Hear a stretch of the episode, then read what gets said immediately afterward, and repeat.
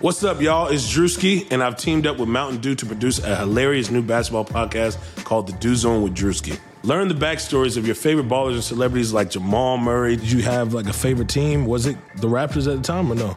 Was the Raptors even started around that time? Come on, bro. I ain't that old, fam. You're talking like I'm 50. Taylor Rooks, Asia Wilson, and many more. You won't want to miss this. Listen to The Dew Zone with Drewski on Apple Podcasts, Spotify, and wherever you listen to podcasts.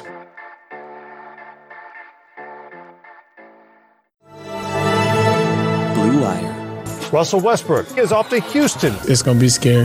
Not for us. No! James Harden just caught a body here in Los Angeles.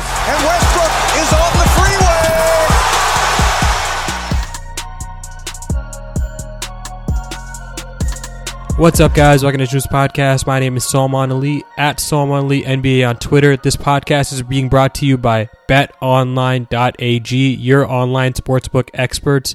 Today's podcast is going to be with Matt Moore of the Action Network. Great guest. We've had him on a few times.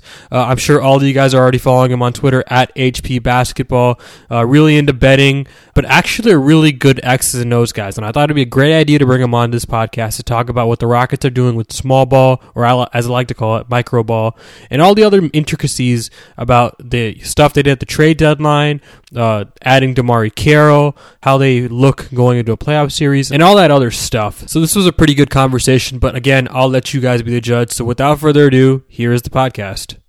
And we are joined by Matt Moore of the Action Network at HP Basketball on Twitter. How you doing, man? I'm doing all right, man. Enjoying the All-Star break. How are you? I'm doing all right. How was Chicago? Is it actually that cold there, or was that just like the normal, like it's just cool to complain about how cold it is at All-Star break now? No, I think, it legitimately was that cold. Saturday morning was 1 degree with like a wind chill of like -7. And that's pretty cold. I got out of a meeting on Friday and decided like, there's this cool like crossover event at Navy Pier. I'm going to go ahead. Like, it's only a mile. It's a little cold, but it'll be fine. And that was a tragic mistake in my life that I made. I should not have walked that. And then later, my wife, who lived in Chicago, was like, "You walked to Navy Pier?" Matt, like, it says the word pier in it, which implies water. And you know in Chicago, if you're next to the water, the wind's coming off of the lake. What are you doing? In reality, it wasn't that bad. I will still say New York is still the coldest I have ever been. New York's All-Star game was the coldest I have ever been. Not for an All-Star game. I mean in my life. Like, I live in Colorado. New York was the coldest I have ever been. And folks say Toronto was worse. I miss Toronto, which I was not sad about. But it was pretty – Chicago is a close second. And I'm looking forward to Indiana and Cleveland in years to come. So the hits keep coming for the NBA. Yeah, why don't they keep this thing like down to coastal cities? Like, why not Houston, Phoenix, California? Why do we have to include the northern cities here? To be clear, the reason is you can't give Houston – an All-Star game, and then not give these other franchises, because they're going to be like, well, what about our city? Like, it's a huge economic boost. It's a huge moneymaker. Well, that's like, true. Yeah. Like, we're in the league, too. So my thing is, you take one city, and you just hold it there, and my suggestion is New Orleans. I've been to New Orleans for All-Star, I think, twice, maybe three times. And all of them were spectacular. It is perfect. The weather's great. The city can accommodate it. Everyone has a good time. It's culturally appropriate with the NBA.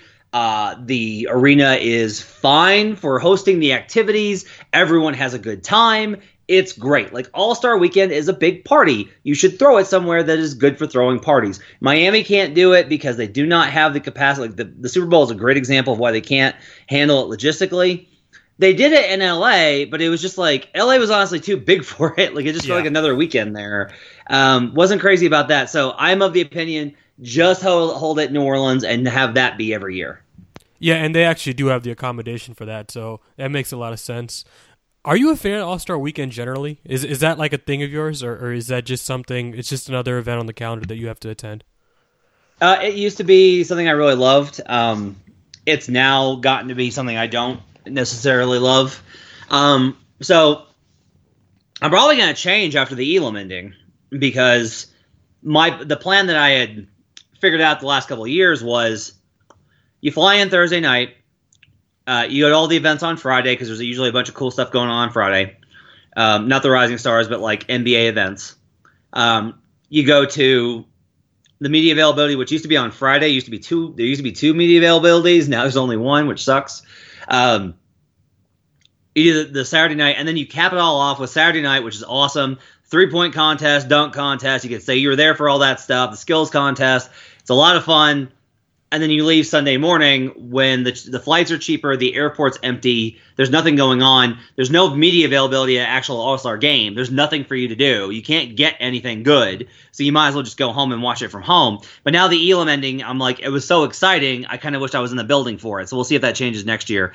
I hate the All-Star game usually because they don't try, but they tried this year, so if that happens going forward, maybe I'll get back in on it. In general, like, I live for the regular season, I live for the playoff matchups, I live for the playoff seedings and the race and, like, magic numbers and all, and the MVP race, so, like, I don't really like it. I understand it's necessary and everybody, like, the players really need it, but I'm not, like, super crazy about a weekend spent with 700 billion people all doing ridiculous things in a media setting with the players who just generally want to be left alone to go party. It's not, I don't consider it to be a great time.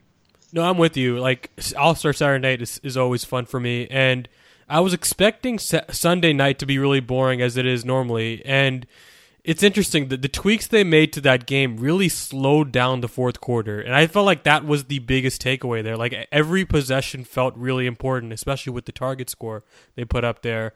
I think the first three quarters, I mean, you're never going to get a competitive first three quarters with these players. That's just something you should come to expect. But that fourth quarter, like, all the best players in the league trying to compete for, I guess you call it charity, but really you're just competing to see who's the best. And that, to me, it felt really compelling that night. I'm hoping it stays the same because it felt like the All-Star game got competitive when you got to pick teams for one season, and then the next season it went back to normal. So I'm hoping this stays the same. Yeah, I mean, they're going to keep it. It was a huge success. Everyone loved it. Mm-hmm. Like, everyone loved it. It was competitive. The All-Stars tried. It was an actual, like, competitive environment. What you said about every possession mattering, I've been thinking about that a lot, right? Because I've been trying to think about what the, like, I'm always thinking about what the difference is between the NFL and the NBA. And they're not analogous, and you can't really make them analogous for multiple reasons. But you can emulate certain things. Like, you want to at least use the things that make the NFL so popular conceptually and try and target those things. And one of the things is that in a football game, every single possession, every play feels super important. Like, it's 2nd down and 9. They got to get this down to 3rd and 5 or they're going to be facing 3rd and long. Oh, it's 3rd down and 7. They really need to pick up this 1st down so they can keep the momentum going. That really matters versus an average NBA game because there's 100 possessions. You just wind up feeling like a lot of it's filler. Like, there's just I know people that have told me, like, I don't pay attention to NBA games until the fourth quarter.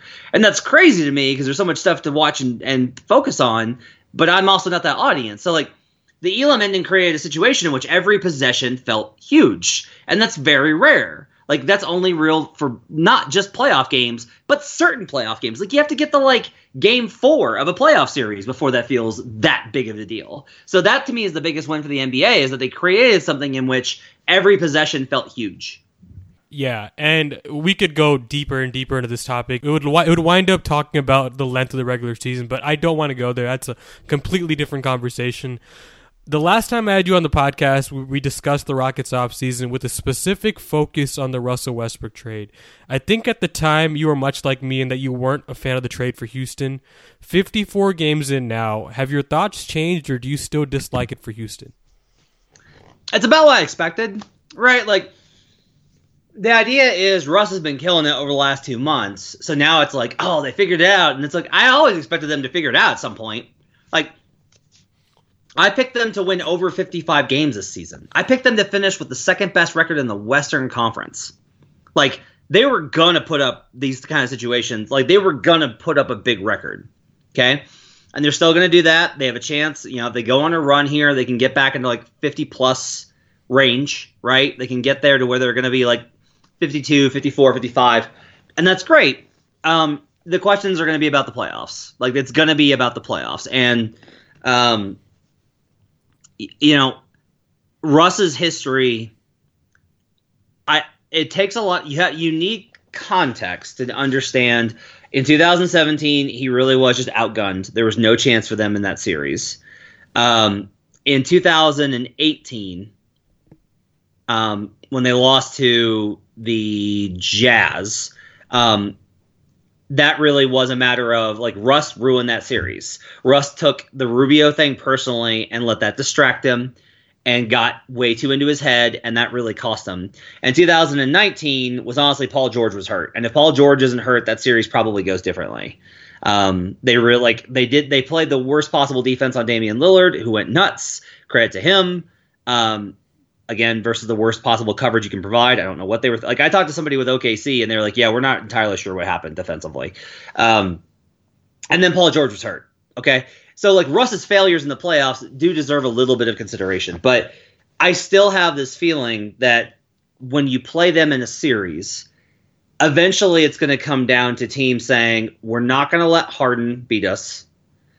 We're not going to let Russ drive to the rim. If anybody else takes a jumper, that's fine. Anybody else. If Robert Covington scores 30 on us, hat tip to him. Good job. If Eric Gordon averages 35 on us in a series, what else can you say? Good job, Eric Gordon. If PJ Tucker scores 20, hey, what a vet. Good job knocking down the shots. And if Russ hits those threes and those mid-range jumpers, hey, you know what? Good job on Russ for stepping up and hitting shots. But, like, they're going to try and take away Harden, the way that teams drag his efficiency down over the course of a series, even though he puts up volume numbers. And they're going to try and take away Russ Westbrook drives to the rim. Now, they won't be totally successful because Harden and Westbrook are amazing. But the question is, like, can they be efficient enough, and can those other guys hit enough shots to complete this plan? And that's where I think we get into the matchups question of it depends on who they face.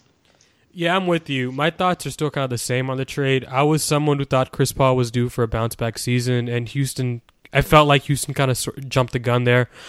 Going back to the matchup things, this is something we talked about. I remember the floor spacing element being a huge subject of conversation. And now the Rockets have kind of flipped that on their head by doing this small ball thing for 48 minutes a game. I'm not sure how that's gonna play out for a 7-game series, because, again, Russ and even Harden hasn't had this kind of floor spacing for 48 minutes a game before. Like, they just... Like, they've always had a traditional center at least close games out for them. And, you know, you'd see it for stints. Like, you'd see Jeremy Grant play center for a little bit, but it wasn't a long-term thing with OKC.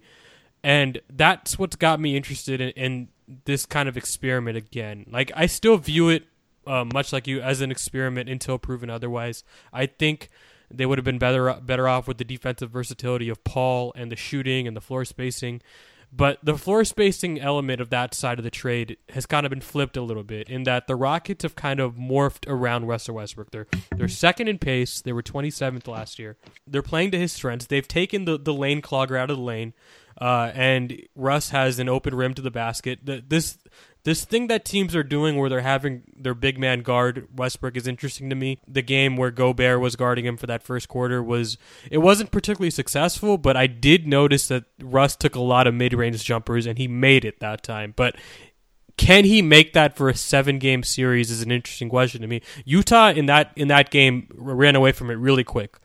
I'm interested to see if a team is disciplined enough, and maybe Utah again, you know, maybe they go back, they watch the film, and they say, yeah, we should have stuck to this for the entire game. I want to see if a team does that for an entire game, have the rim protector guard Westbrook, and not deviate from it, and say, if Westbrook hits his mid-range shots, hat tip to him. If he doesn't, they're playing right into what we want to do. Yeah, I think...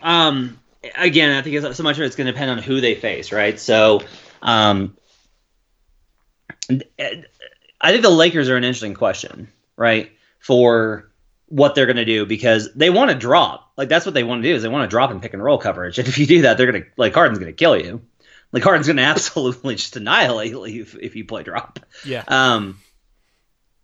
But I think they'll probably do that because, like, L.A. seems like the kind of team that will be too arrogant to think that they need to change. Like, honestly, the Thunder were like this with the Blazers. And I'm not saying that the same thing will happen because the Lakers are much better than that Thunder team was. But when you are very confident in your coverage, you're just like, we're not going to change what we do. We're not going to freak out, do a bunch of new stuff. We're just going to do what we do, and we're good enough, we'll win. And that is not how the playoffs work. Like, you need to be targeting the strengths of the opponent and forcing them into their weaknesses. Like, that's how you win those series. So, like, I don't think that's very successful, but the question is going to be like, all right, they're playing the Lakers. They're probably going to have LeBron playing free safety. And that's probably effective because you can bring LeBron to help on Harden drives, overplay him a little bit up high, and then LeBron protects at the rim, right? And then with Russ, you're really talking about like probably KCP. And if Russ has a big series, they're probably going to live with it. Versus like Denver, Denver is likely to be like, okay, we get absolutely killed by Harden, but that was because of Capella. So now, like, we're just going to switch everything, and we're going to put Torrey Craig on Russell Westbrook off ball. And Torrey gives Russell Westbrook nightmares. Like, Torrey Craig does legitimately one of like the top five jobs I've ever seen a guy do on Russ, and he's done it for 4 years now, or 3 years now. He does it really well.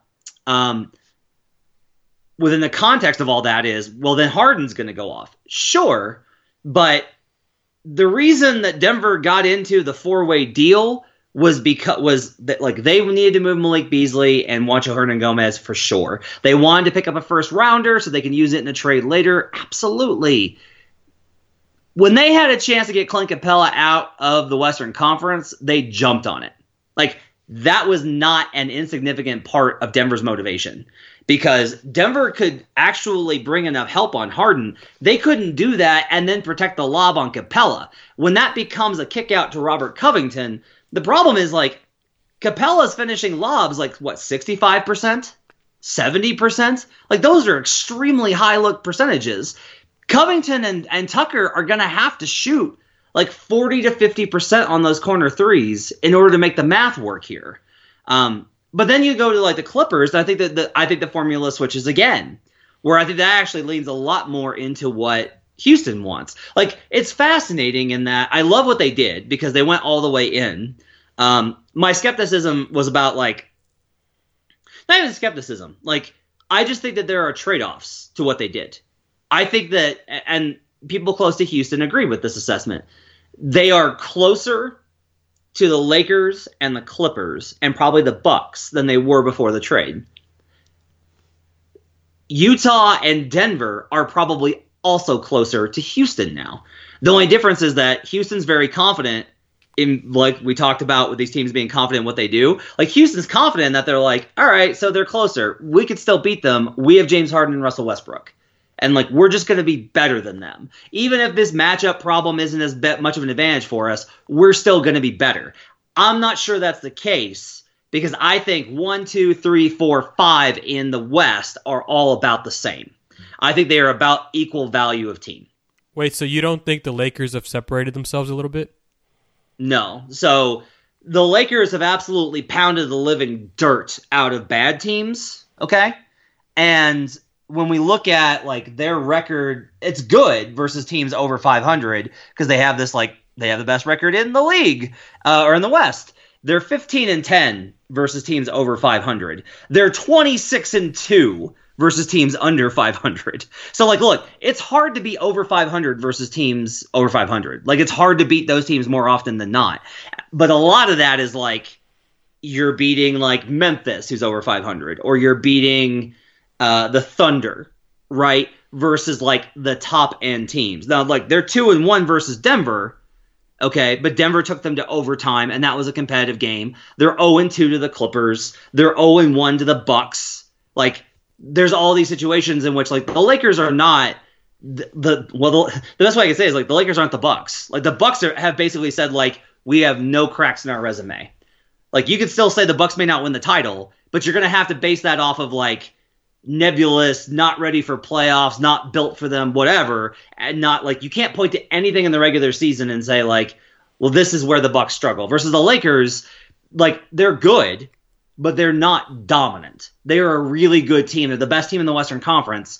They're not dominant. And so, like, I think that the Lakers are susceptible to the Clippers the Rockets, and the Mavericks. I think those three teams can give the Lakers trouble, because the Lakers, they really get in trouble with the math problem. That's how Houston beat them after the trade. LA shot 50% from the field, and Houston won because they made 10 more threes. LA is bottom 5 in 3-point attempts per 100 possessions, and they shoot a decent amount, but it doesn't matter because they don't make enough of them. You can outpace them. And this was, I think, was a lot of why Houston went the direction they did. If Houston upsets the Lakers, it's going to be on the back of their 3-point shooting. Like, and more so than the average, like, the Rockets are always going to shoot a lot of threes. But that's a big tactical advantage they have in that, like, the Rockets are only going to take layups and threes, like zero of anything else, and mostly threes. And in doing so, they can overcome the Lakers' efficiency by just outpacing them 3-for-2 every time. So like that to me is like a matchup that I think that they have. The Lakers are great, and the Lakers can win the title. The Lakers are the best team in the Western Conference. They're not invincible. Yeah, and I actually liked what the Clippers did at the deadline in getting Marcus Morris, and obviously, really, well, yeah, I'm a fan of Marcus Morris, and I think he matches up well with LeBron, and we saw that in some of the Eastern Conference series. I'm not sure where they're gonna find spots to play all these guys. Like I think, you know, there's obviously a minutes issue there, and I think going into the season, I was a fan of what the Clippers had versatility-wise defensively, and I thought the athleticism was great, and they were just a team that I thought was clearly head and shoulders above the rest of the Western Conference. They haven't played to that level yet, but I do think you have to give them some excuse because they haven't had Paul George and Kawhi play, you know, for extended stretches together, and they have had this load management thing.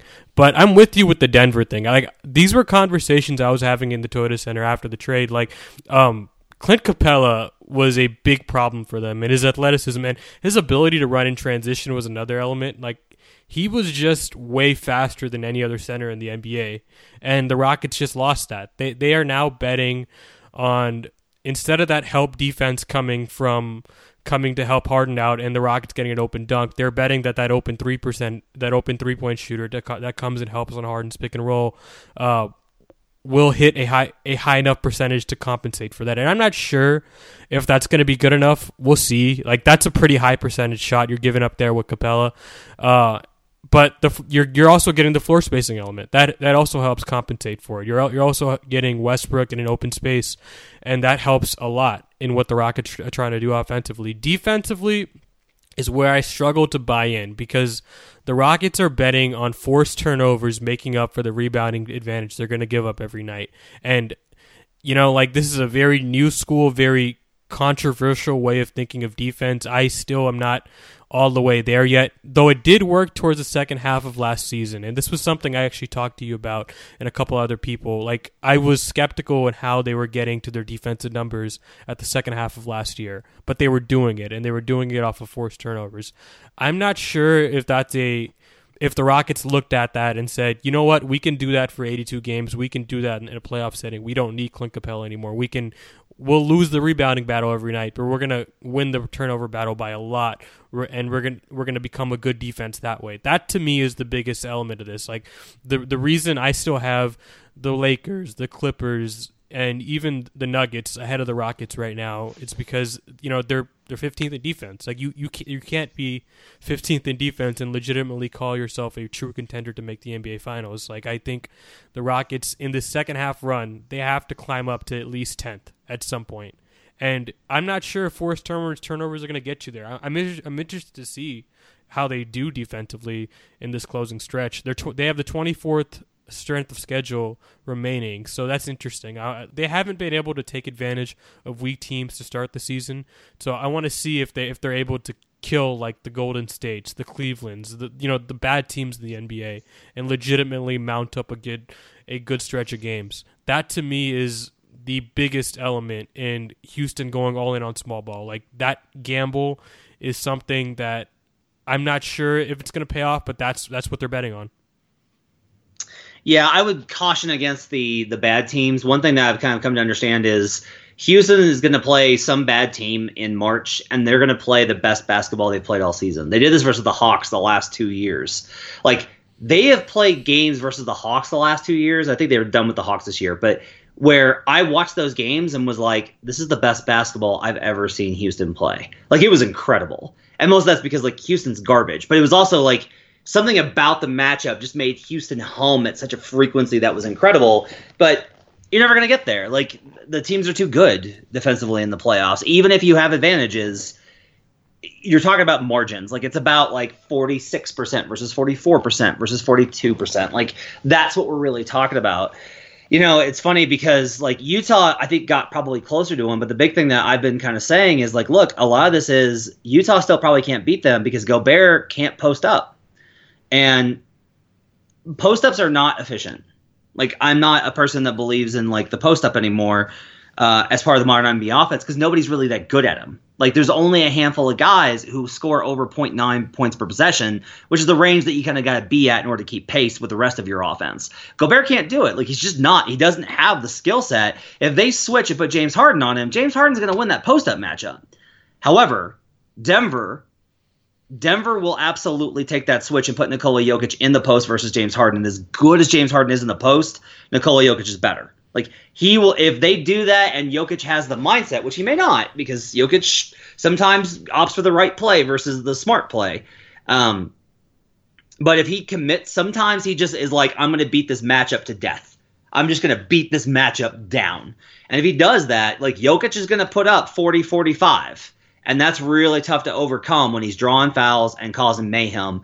With as well as when you bring help, he's going to be passing to cutters and shooters. So, like, that to me is a real problem. On the flip side, though, a sneaky guy that's actually not that you will live with in the post a little bit is Anthony Davis. The numbers are really good on Davis in the post. But the reality is that Davis doesn't like to bang down low. Like, he wants to just, like, give you, like, a little bit of a bump and then shoot, like, a turnaround fadeaway. That's an inefficient shot. And Harden can defend that pretty well, and Covington can defend that pretty well. And if that's the setup, then, like, the Rockets are going to take that most of the time. Like, you live with that over whatever it is that Dwight, you know, then that LeBron can do. Like, you're taking that every single time. So there are these ways that they can win these matchup advantages. Another way is, like, the Clippers are pretty pass-heavy. Like, they want to always kind of go for the home run ball. That leads to a lot of deflections. So I think there's probably, like, an opportunity there for the Rockets to really get in the passing lane there. Like, Denver's a pass-heavy offense as well, so those deflection numbers really do start to matter in those situations. Like, it's close. It's just such an uphill battle, and at the end of all of this, it's still going to come down to PJ Tucker, Robert Covington, Ben McLemore, and Daniel House making threes. Those guys are going to have to make threes. They're going to have to make them in volume, and they're going to have to make them efficiently. And if they do not do that in 3 out of 7 games, they can win one with just Harden or Westbrook. But if they do not get those kinds of shooting performances, they're not going to make it out of the second round. All right, we're now going to take a quick break to tell you about our sponsor, Bet Online. Bet Online, the fastest and easiest way to bet on all things sports. March Madness, the Masters, and Major League Opening Day are right around the corner. Bet Online has you covered for all your latest news, scores, and odds. It's the best way to place your bets, and it's free to sign up. The best part is when you sign up, you receive a 50% welcome bonus. The Wilder Fury rematch goes down this Saturday night. We can't think of a better way to wager on the fight than doing it with actual free money. Head over to betonline.ag and use our promo code BLUEWIRE to receive your 50% welcome bonus on your first deposit. We signed up. It's super easy, and if you're already into betting, it's a fantastic way to support this podcast. Again, that's promo code BLUEWIRE, all one word, when you sign up at betonline.ag. BetOnline, your online sportsbook experts. Yeah, and that post-up element is really interesting to me because you're finding that even the smartest teams, they just cannot help themselves in posting up PJ Tucker or James Harden or Russell Westbrook. Like they just like even Boston heading into that matchup before the All-Star break, like Brad Stevens was like, we are not going to get out of our offense to play to Houston's strengths. Like we know they're like linebackers. We're not going to post them up.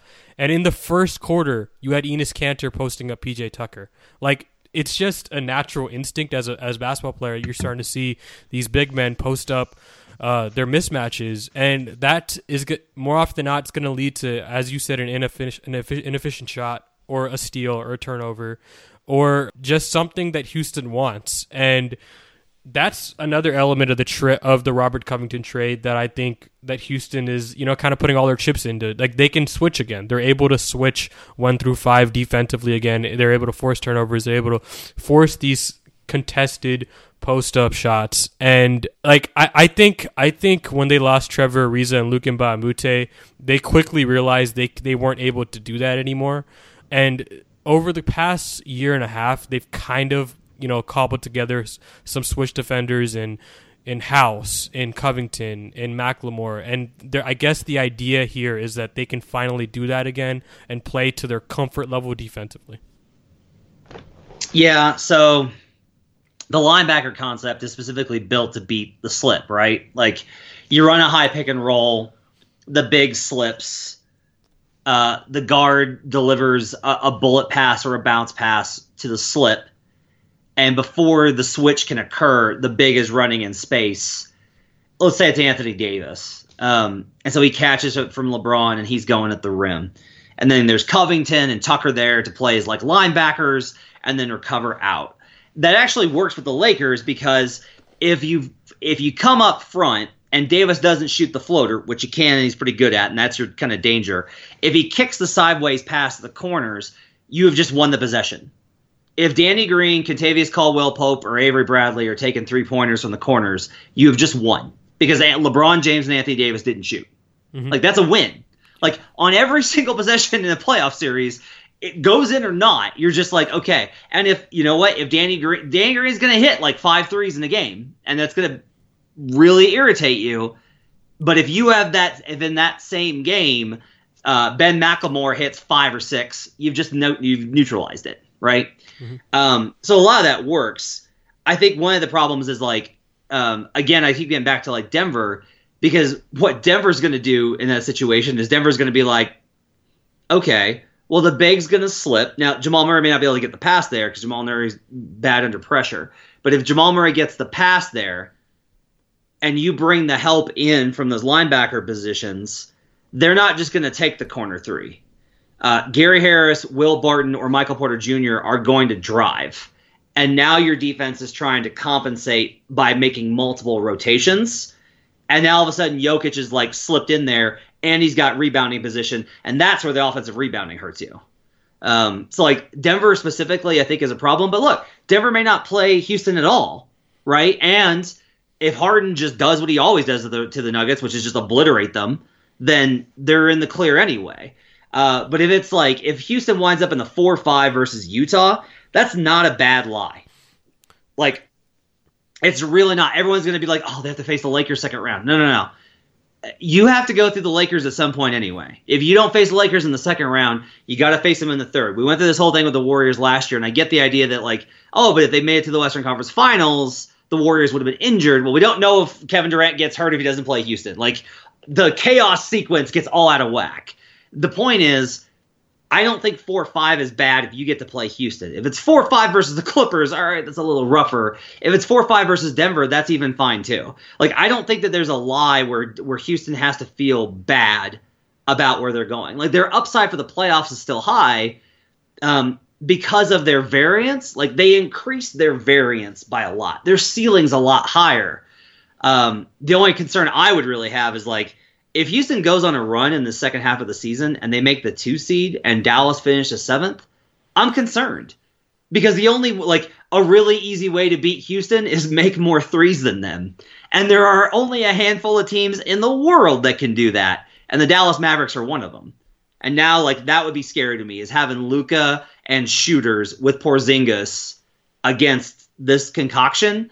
I think is a little worrisome. So they're way more upset vulnerable, but they're also way more likely to make the finals. And that's probably, and like, that's absolutely worth it. Like, I think that was the formula that they looked at was like, okay, we're probably not as good against the teams that we were favored against, but we should still be favored in our eyes. And against the teams that we think we were dogs, we're probably a coin flip and we'll take that. Yeah, and for what it's worth, like, I think the Rockets were struggling to find their identity with Westbrook before they made this trade. Yeah. And I feel like they found it, and they actually believe in what they're doing organizationally, like from top to bottom. Like, Mike loves this. Like, whenever you bring up offensive rebounds to Mike, he's like, yeah, but can you score on us again? Like, yeah, like that's the most important stat here. Like, second chance points is even more important to us than the offensive rebounding stats. We're going to give those up, but can you score on us that second possession? We think we can defend well enough to where it won't matter. And, you know, that's the real test here. Can teams really beat up on Houston on the glass and then take advantage of that? I don't know who can do that. Like, Montrezl Harrell can probably hurt you within that respect. Kawhi's a really good offensive rebounder, right? So, like, that's going to hurt. But, like, Kawhi's great. Like, you lose to Kawhi Leonard and you're just like, well, he's Kawhi Leonard. Like, yeah. What are you going to do? Yeah. You know, like, Jokic is going to be good in that aspect, but the Nuggets have not been a good offensive rebounding team all season. The Nuggets haven't been a good rebounding team this season. So, like, I don't know that that's necessarily, like, a dangerous category. The Lakers are really great in that aspect, but so much of that is Dwight Howard, and I don't know if Dwight can stay on the floor if you're playing five out, because you really are just giving up wide open threes. Like I said, it's a really fascinating gambit that they're taking on. I don't know if I hope it works. That feels like too strong. I will say that I have sustainability questions with it. I think the playoffs are good because you're going to have in the first round, you'll have days where you go 2 days without a game before your next one. Like, that happens routinely in the first round. After the first round, it's every other day. You're playing every other day through the rest of the playoffs. And that day of rest helps, but God, watching these guys and the effort that they have to put in defensively, this is taxing. Like, it's... There's going to be nights in the playoffs when it's like, game 2, game 4 at home, even if they don't have home court advantage, game 6 in a closeout, where, like, they don't have the legs. And that to me is, like, a real concern, because it's exhausting what they're trying to do. Oh, yeah. It really is. And, like, you know, it's basically saying, like, all right, guys, this is the challenge. Are you up for this? And, you know, PJ Tucker's like, let's go. Like, let's bring it on. You know, like, this is what we're doing. Okay, let's go. But part of that, too, is like, look, if you want this to work, that also means that James and Russ are going to have to try. Mm-hmm. Like, you are not getting away with half-ass efforts from them. It can't happen. They can't take possessions off anymore. Like, you got to be locked in on every single one. This is what it's going to take. If you're going to go this route, you can do it. But everybody's going to have to be locked in, and everybody's going to have to be at that level, and that's... Like, that's a high bar. Like, that's a really high bar for them to get to. Yeah. Yeah, it does take a high degree of effort to play what they're doing, right? To play the way they're doing right now and make up for that size discrepancy. And in the games that they don't have their legs, you can see they're just going to get bludgeoned. Like, that Phoenix game, that back-to-back, they just got destroyed. Like, DeAndre Ayton was killing them in that first half, and like it just continued on, and then they, you know, you saw guys like Kelly Oubre go off because the Rockets just they forfeited. They didn't have it anymore, and that's also a question of mine too. Like, can James not take those possessions off? Can he, on the weak side, is he going to keep an eye on his man? Is he going to stay with him? Is he going to make those switches? Is he going to deny big men? Like, because that's a big element of this. When Anthony Davis does get the ball in the post, is he going to come in and is he going to careen in and try and make that double team, or is he going to let his guy, you know, make an easy cut and have Anthony Davis make that pass? I don't know. That's going to be really interesting to close the season out and into the playoffs. And and part of that too is Rockets fans feel very confident because they're like, James Harden's a sneaky great defender. Bring it on. Except that the smart teams are not going to do that. What the smart teams are going to do is the smart teams are going to say, let's switch off ball. Let's make them switch off ball, and let's get Harden on a cutter, and then let's slash that guy or bring him off of a screen. Because when Harden disconnects off ball, it gets to be a much bigger problem. Like, I'm not as worried about Harden on ball as I am about him off. Like, that's like one of the key kind of things here is like if Harden, let's say that they hide Harden on Jermichael Green. Sure. Okay. The Clippers are if Doc's smart, the Clippers are going to run action with Lou Williams off ball with Lou and Jermichael Green trying to get that switch. Now, they can reject it. They can reject the screen, and that's fine.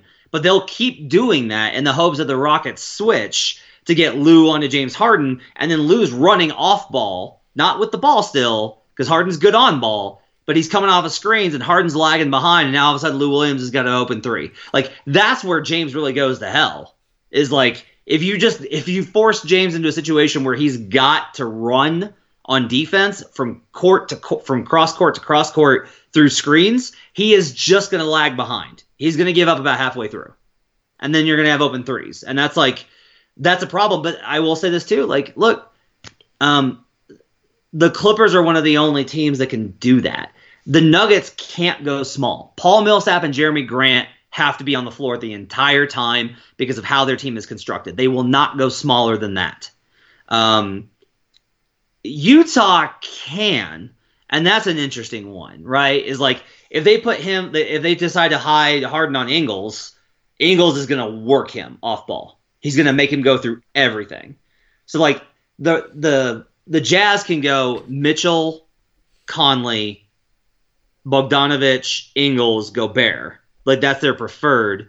They're going to give up a lot of points to Harden because Royce O'Neal's not on the court. But, like, that's what they'll do. So, like, that's going to be the real key is, like, can both Harden and Westbrook on switches either reject them or can they keep up off-ball when they start targeting that way? Because, like, everyone just kind of assumes, like, oh, we're going to hunt down Harden. I don't know if that's going to happen as much with their switching as it is going to be, like, let's just move him off ball and then punish him that way. Because that's a much easier tactic to get James to slip. Yeah, and you saw it in that Lakers game where Danny Green absolutely killed Harden on these back cuts. Harden could not stay in front of him. It wasn't the three-pointers, it was the back cuts. And then when he would get open, he would get an open three-pointer. It was one of those things where, like, if you just stay active enough off the ball, you're going to get him. Like, at one point of the game, you're going to get him. Even if he's playing good defense, there's going to be a possession where he's not, and you're going to get him. And the Rockets really have to make that a 10% play instead of a 30 to 40% play, because if it's a 30 to 40% play, they're not winning playoff series. They're just not. Like, that's going to, they can't defend at a high enough level to make up for that rebounding disadvantage. And Harden has to be engaged, and same with Russ. Russ has to stay engaged off the ball as well. We have to talk about this. So the Rockets, it looks like over the weekend, they're going to sign DeMarre Carroll and Jeff Green over the next couple of days.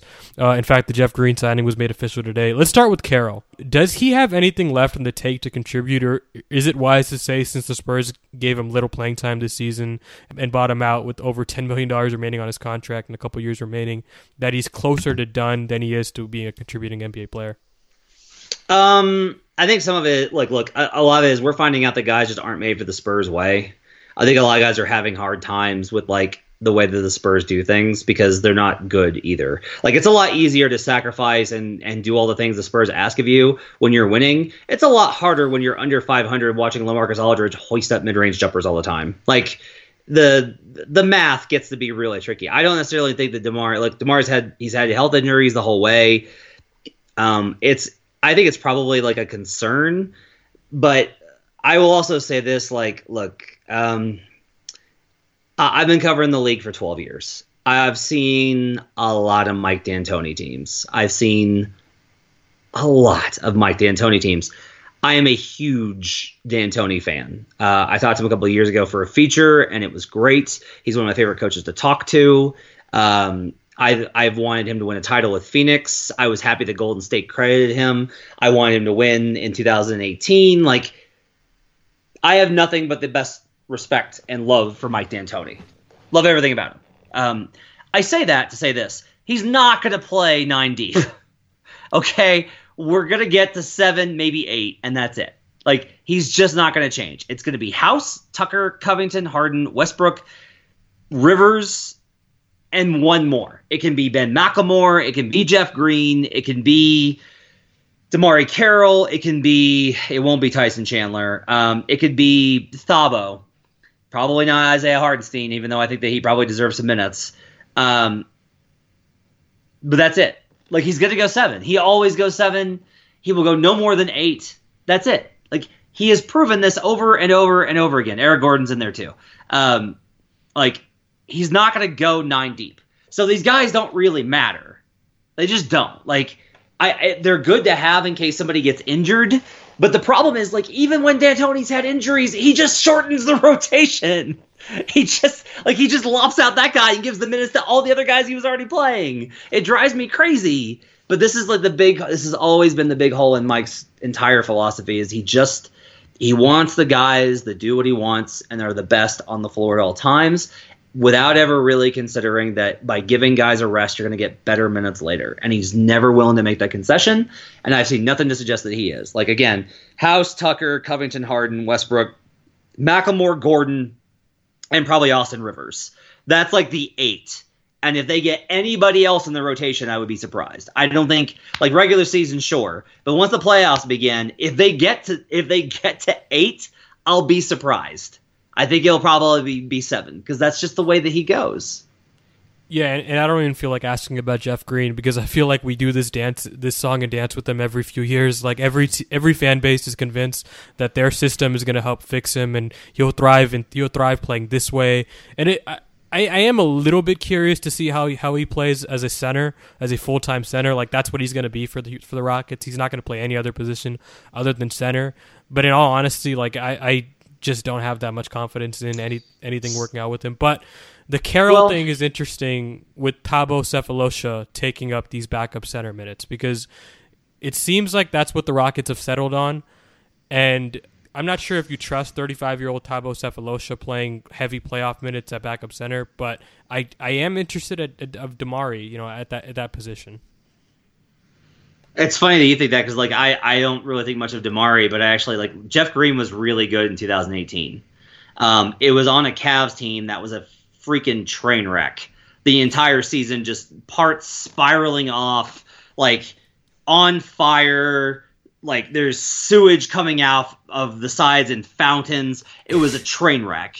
Okay. Yeah. But beneath all that, Jeff Green was legitimately good. And he wasn't just good in a he put up numbers way. Like, the plus minus numbers finally for him turned. You just had to put him next to LeBron James, and finally Jeff Green was a plus player. But look, like, James Harden is an elite player. Russell Westbrook's an elite player. He's got familiarity with those guys. I think that Jeff Green is probably – I think you're probably underrating what Jeff Green can do. I say that with a caveat that I don't expect him to play, because I already went over why. But, like, if he's got to play, I have more faith in him than I do DeMarre Carroll, because DeMarre also sometimes has, like, some problems with decision-making. And I feel like Jeff Green's decision-making – at this point in his career, like, he knows, like, he's a role player. He's a fringe guy. He needs to do what he's told. He'll do it. He'll take the 3 when it's open. He'll help down when he needs to. He won't blow assignments. He'll be fine. Yeah, that's interesting. He is signing a 10-day contract, so I am interested to see if we'll see if he even sticks around. Yeah. Well, let's end on this. So you mentioned we talked a lot about the Lakers, Jazz, and Nuggets. I'm interested to see, among those 5 Western Conference teams that you listed, where do the Rockets stack up to you? Because I still have the Lakers, Clippers, and even the Nuggets at this point. I still think those 3 teams are better, and I would probably take those 3 teams in a playoff series over Houston. I'm not completely there with Denver, but I think I'm there. Utah, that's the only team where I'm like, yeah, I think Houston can win this series. Where do you stand on those 5 teams? So I think the problem is, like, I don't think there are tiers here. I think they're all in the same tier with different probabilities of getting out. The Lakers and Clippers are probably 35 to 40% each. Let's say 35, because it feels low putting everybody else in the same in the tiny 30%. Or in, like, 20%. Let's say 35%. So, like, the Clippers and Lakers have a 35% chance of coming out of the West, I think. A little better than 1 out of 3 times those teams are coming out of the West. Okay? Combined, it's better than 2 out of 3 times. Right? That's really good probability. Sure. I think that Denver or Houston probably encapsulates a solid 15% of the remaining 30%. I think it's probably Lakers 35%, Clippers 35%, Rockets 15%, Denver 10%, Utah 5%. That's where I think I would kind of put it. If it goes Lakers, because Lakers are going to win the 1 seed. They have two big. I already looked at this today. They're too high up in the loss column with too few games remaining. They have 2-1 tiebreaker over Denver. The Clippers are 2-0 against them, but are too far back, and they're going to rest manage. They're not catching them. The Lakers are getting the 1. Okay, if it goes Lakers, Rockets, Clippers, Nuggets, Jazz. The Rockets, I think, are making the Western Conference Finals. I think they could beat the Clippers. I think they could beat whoever's in the 6. I think that they're gonna in the 7. I think they're gonna wind up in the Western Conference Finals versus the Lakers, and that's gonna be it's gonna be a coin flip. I really think it's a coin flip. I like the Rockets quite a bit versus the Clippers.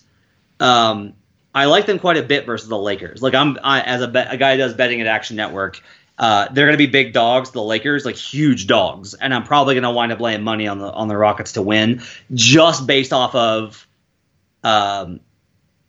the probabilities of it. The number is going to be too good for me to pass up. They're going to be plus 500 or something, and that's going to be just too juicy for a team I think has matchup advantages.